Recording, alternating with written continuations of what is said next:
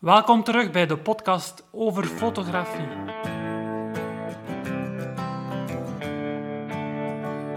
De Nederlandstalige podcast, volledig gewijd aan fotografie.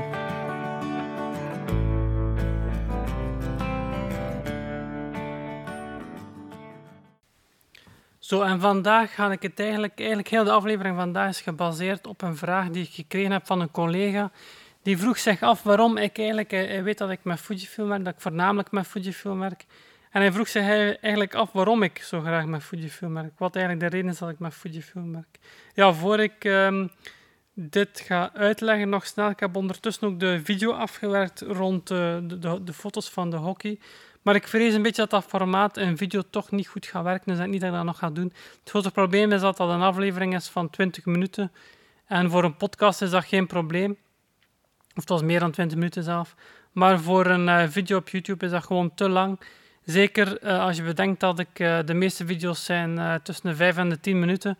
En ik heb op, dan, op die locatie heb ik ook maar voor 5 tot 10 minuten echt opname, video-opname gemaakt. Dus dat heb ik daar wel allemaal aan elkaar gemonteerd. En daartussen heb ik dan de resultaten, de foto's geplaatst. Maar ik heb eigenlijk nog zeker 10 minuten aan foto's, wat gewoon veel te lang is om naar, eh, naar foto's te kijken met tekst bij. Dus ik denk dat het formaat, dus de uitleg rond die hockeywedstrijd, dat dat meer geschikt is voor eh, podcast en veel minder geschikt is voor een eh, video. Dus ik denk niet dat ik dat op termijn, dat ik dat in het vervolg nog zal doen op die manier.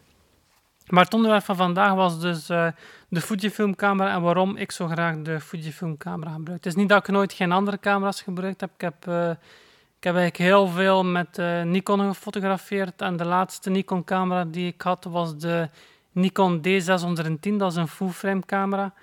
Dus eh, al een, ehm, een heel, interessant, eh, heel interessant model. En ik gebruikte daarop voornamelijk Sigma RT prime lenzen. Dus 1.4 zware, grote, scherpe lenzen.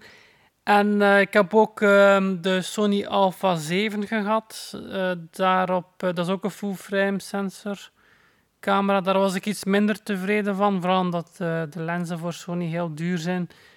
En eh, zeker toen ook had je nog heel weinig keuze in lenzen. Nu heb je iets meer keuze, maar dan nog zijn veel van de lenzen echt eh, enorm duur geprijsd. Plus dat ik ook nooit echt tevreden ben geweest van de JPEG-output van die Sony-camera. Bij ehm, Canon en Nikon kun je de JPEG echt gewoon, zoals dat die uit de camera komt, heel gemakkelijk zo gaan gebruiken. Ook bij Fujifilm trouwens, daar kom ik zo meteen op terug. Bij Sony was dat niet zo, daar had ik veel meer werk aan de output. Om daar ook echt mooie bestanden uit te krijgen. Dus eh, op een bepaald moment heb ik de, mijn eerste Fujifilm camera was de X Pro 1. En eh, dat is zo een camera waarbij dat je eigenlijk eh, een zoeker hebt die zowel optisch is, dus een beetje zoals een meetzoeker, dat je naast de lens kijkt, maar daarnaast ook de optie heeft om eh, digitaal informatie in te projecteren. Je kunt eigenlijk wisselen tussen eh, de optische zoeker, de digitale zoeker of een eh, combinatie van optische zoeker, met, zoeker aangevuld met digitale informatie. Op zich, dat zoekersysteem, daar was ik niet zo heel zot van, maar de rest van de camera, de, de, de bediening van de camera, de lenzen en de JPEG-output, de, de kwaliteit van de foto's die eruit kwamen, daar was ik heel tevreden van.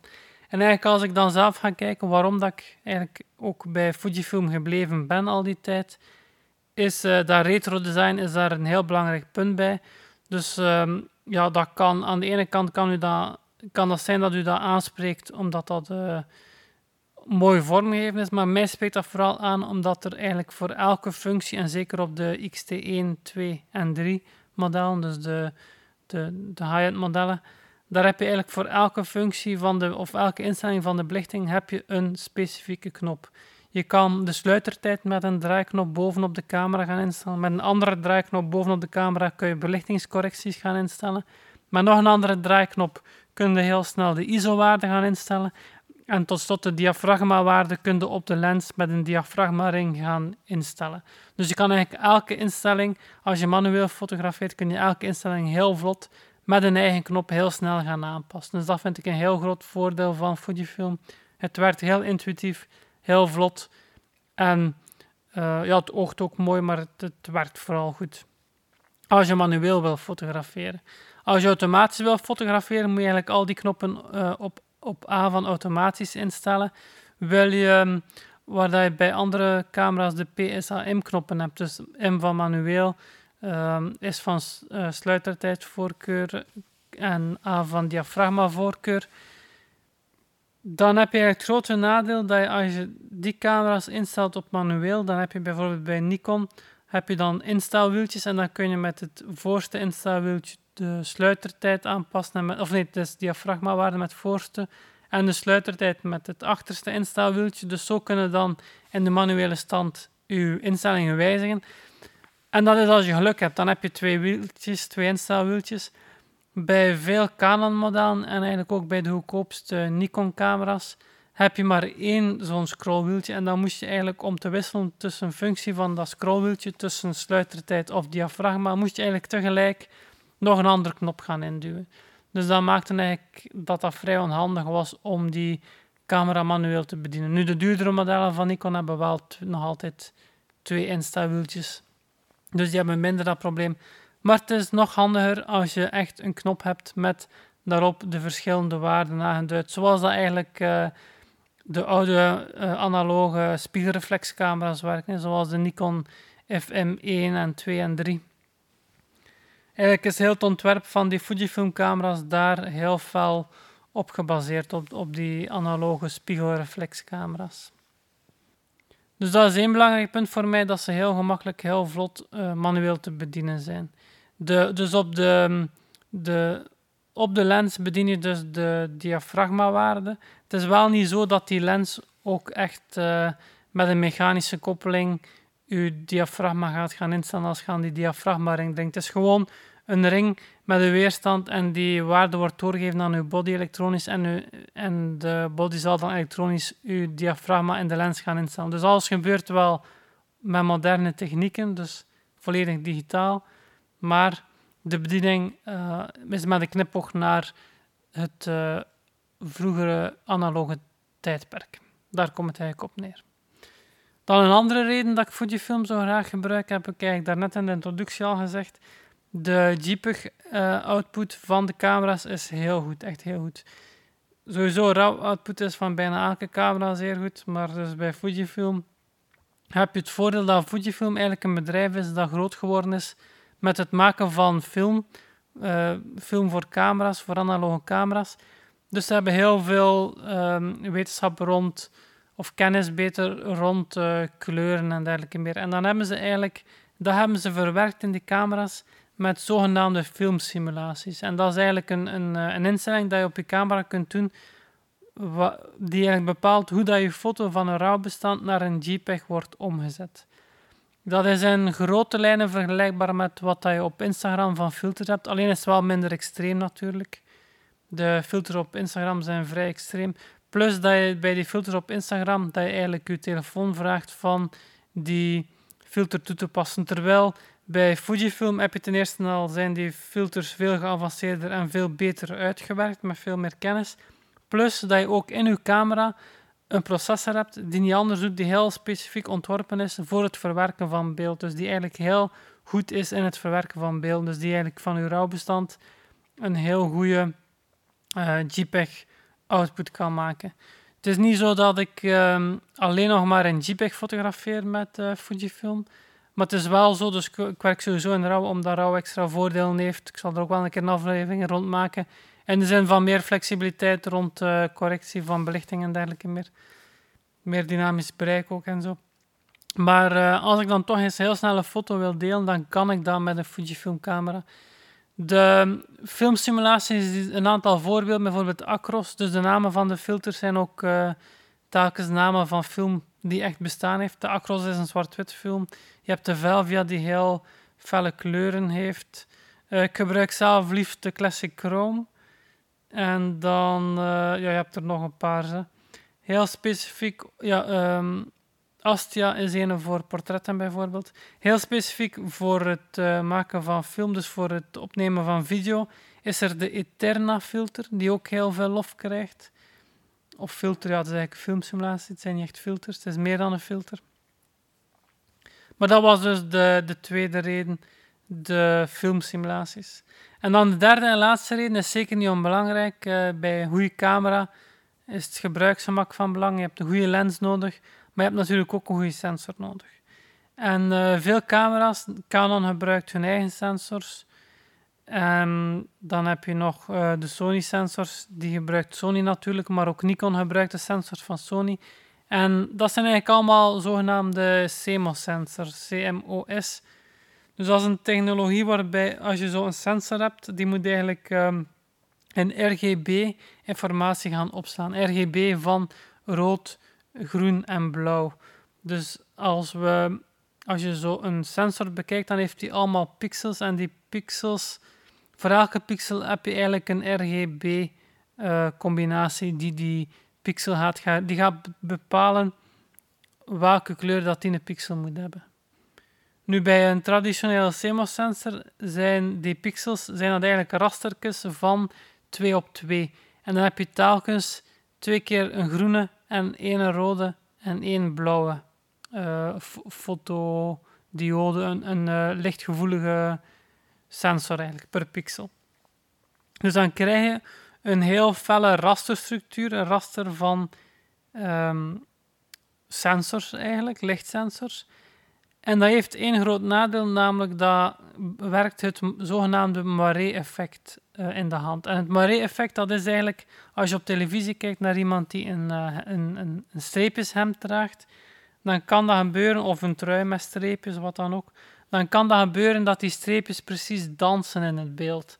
En dat is omdat je op dat moment, daar is wel niet de raster van, uh, van de sensor, maar de raster van uw televisie, van de pixels van uw televisie. Dus door die raster krijg je eigenlijk dat dansen van die streepjes. En zo is dat ook bij CMOS-sensor. En de fabrikanten hebben dat opgelost door met low-pass-filters te werken. een low-pass-filter is eigenlijk een filter die uw foto iets minder scherp maakt, maar daardoor ook wel dat marée-effect tegenhoudt. Dus dat je minder last hebt van dat marée-effect. Maar hoort het al, dat maakt eigenlijk heel bewust uw foto's iets minder scherp. Dus je krijgt eigenlijk minder scherpe foto's. Je hebt uitzonderingen zoals de Nikon D810 en een aantal Sony Alpha R is het zeker. Die, uh, dat zijn typisch heel hoge resolutiecamera's met 40, 50 megapixel. En die, hebben vaak, um, die adverteren vaak ook dat ze werken zonder zo'n low-pass-filter. Dus dat ze geen zo'n filter nodig hebben, waardoor dan ze veel, niet alleen foto's en veel hogere kwaliteit, maar dus ook veel scherper foto's kunnen opleveren. Een, uh, een ander nadeel trouwens van die uh, traditionele CMOS-structuur van pixels, die kottekes van 2 op 2, is dat je eigenlijk als je horizontaal of verticaal één lijn bekijkt, dan heb je eigenlijk nooit één lijn waarbij dat je zowel, je hebt altijd groen en rood of groen en blauw, maar je hebt nooit zowel uh, rood, groen als blauw. Je hebt nooit alle drie um, de kleurregistraties tezamen eigenlijk op één, op eender welke lijn, horizontaal of verticaal. En dat heeft als, als nadeel voor je foto's dat je bepaalde kleurverschuivingen kunt bekomen. En dat zijn eigenlijk de twee grootste problemen die Fujifilm heeft uh, proberen, en eigenlijk vrij goed in gelukt is, op te lossen met de zogenaamde X-trans sensor. De X-trans sensor heeft nog altijd diezelfde registratie van RGB, dus nog altijd rode, groene en uh, blauwe uh, lichtgevoelige cellen die de kleuren gaan registreren. Dat is nog altijd hetzelfde.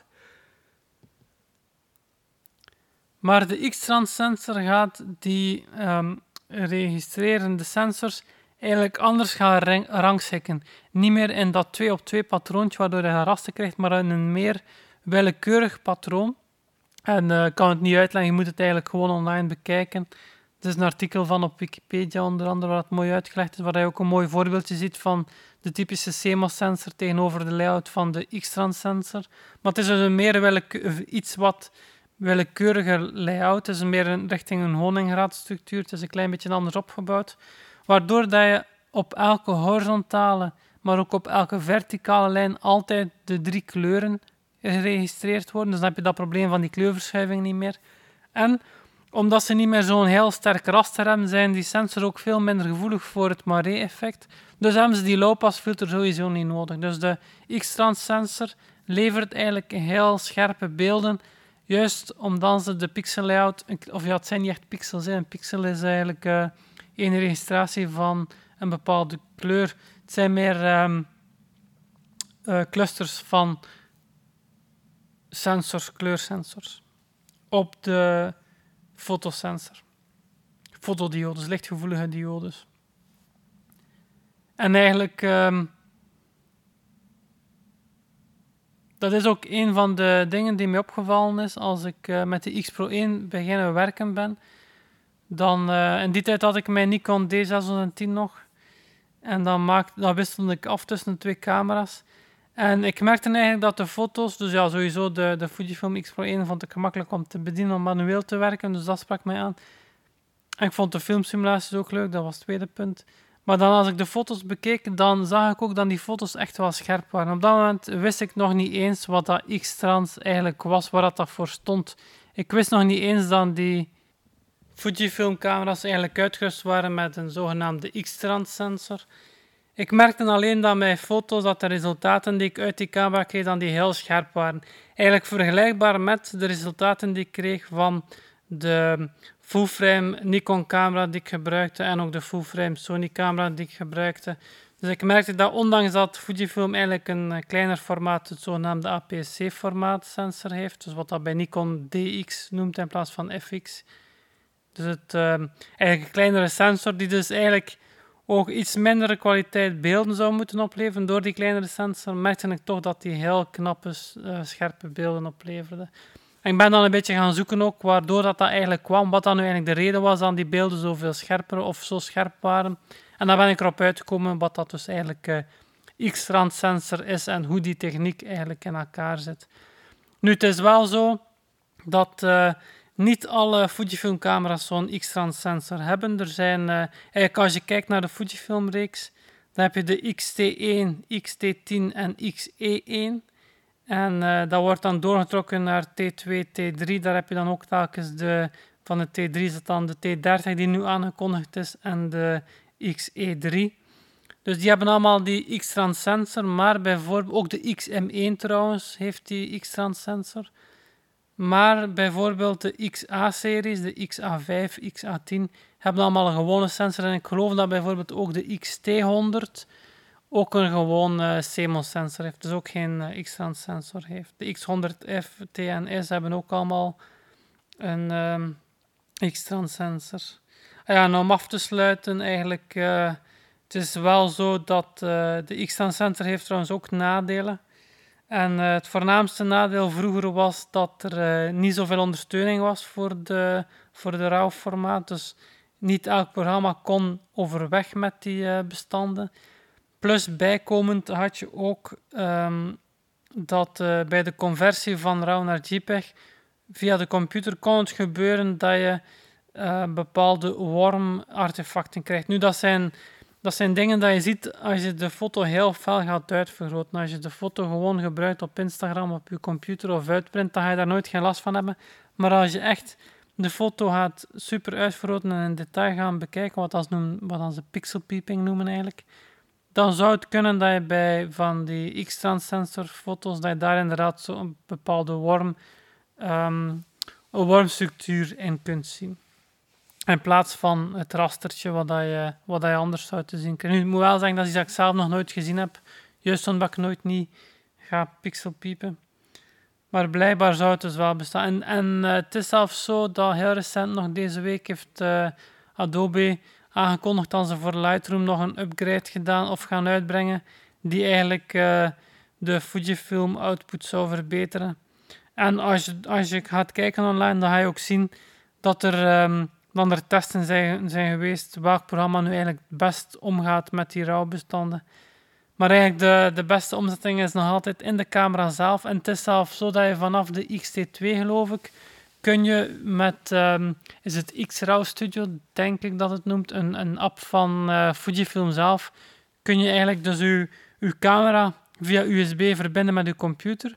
En dan in dat programma je foto's gaan bewerken, maar op het moment dat je foto omzet van een RAW-bestand, dus je selectie gemaakt hebt en je RAW-bestand wordt omgezet naar een JPEG-output, dan gaat die verwerking van die foto eigenlijk via die kabel gebeuren op de camera zelf. Dus dan wordt de processor van de camera gebruikt om die uh, JPEG-output te maken. Dus dan krijg je sowieso, dat is sowieso de beste kwaliteit. Het zal niet de snelste manier zijn, omdat je met die dataverbinding zit, maar het zal wel de, de beste manier zijn, omdat je eigenlijk een processor gebruikt, zoals ik al zei, die heel specifiek ontworpen is om alleen maar dat uh, te doen. Maar goed, dat zijn dus de voornaamste redenen waarom mijn voorkeur uitgaat naar uh, Fujifilm. Zo, dat was het weer voor deze aflevering van de podcast over fotografie. Allemaal bedankt om te luisteren. Ja, als er vragen zijn, dan uh, mag je die altijd, of opmerkingen of voorstellen van bepaalde onderwerpen of suggesties, wat dan ook. Je mag die allemaal doorsturen via e-mail naar hans.hcpl.be. Dus Hans is mijn voornaam. Uh, eh, HCPL spel je Hotel Charlie Papa Lima. En .be is uh, de domeinnaam voor België. Dus uh, altijd welkom. Ik doe mijn best om alles te lezen en te beantwoorden. En indien mogelijk verwerk ik natuurlijk ook alles graag in de podcast. En dan zal ik je naam zeker, je voornaam zeker vermelden. Dus uh, tenzij dat je natuurlijk vraagt om anoniem te blijven. Dus dat was het voor deze aflevering. Bedankt voor het luisteren en graag tot de volgende.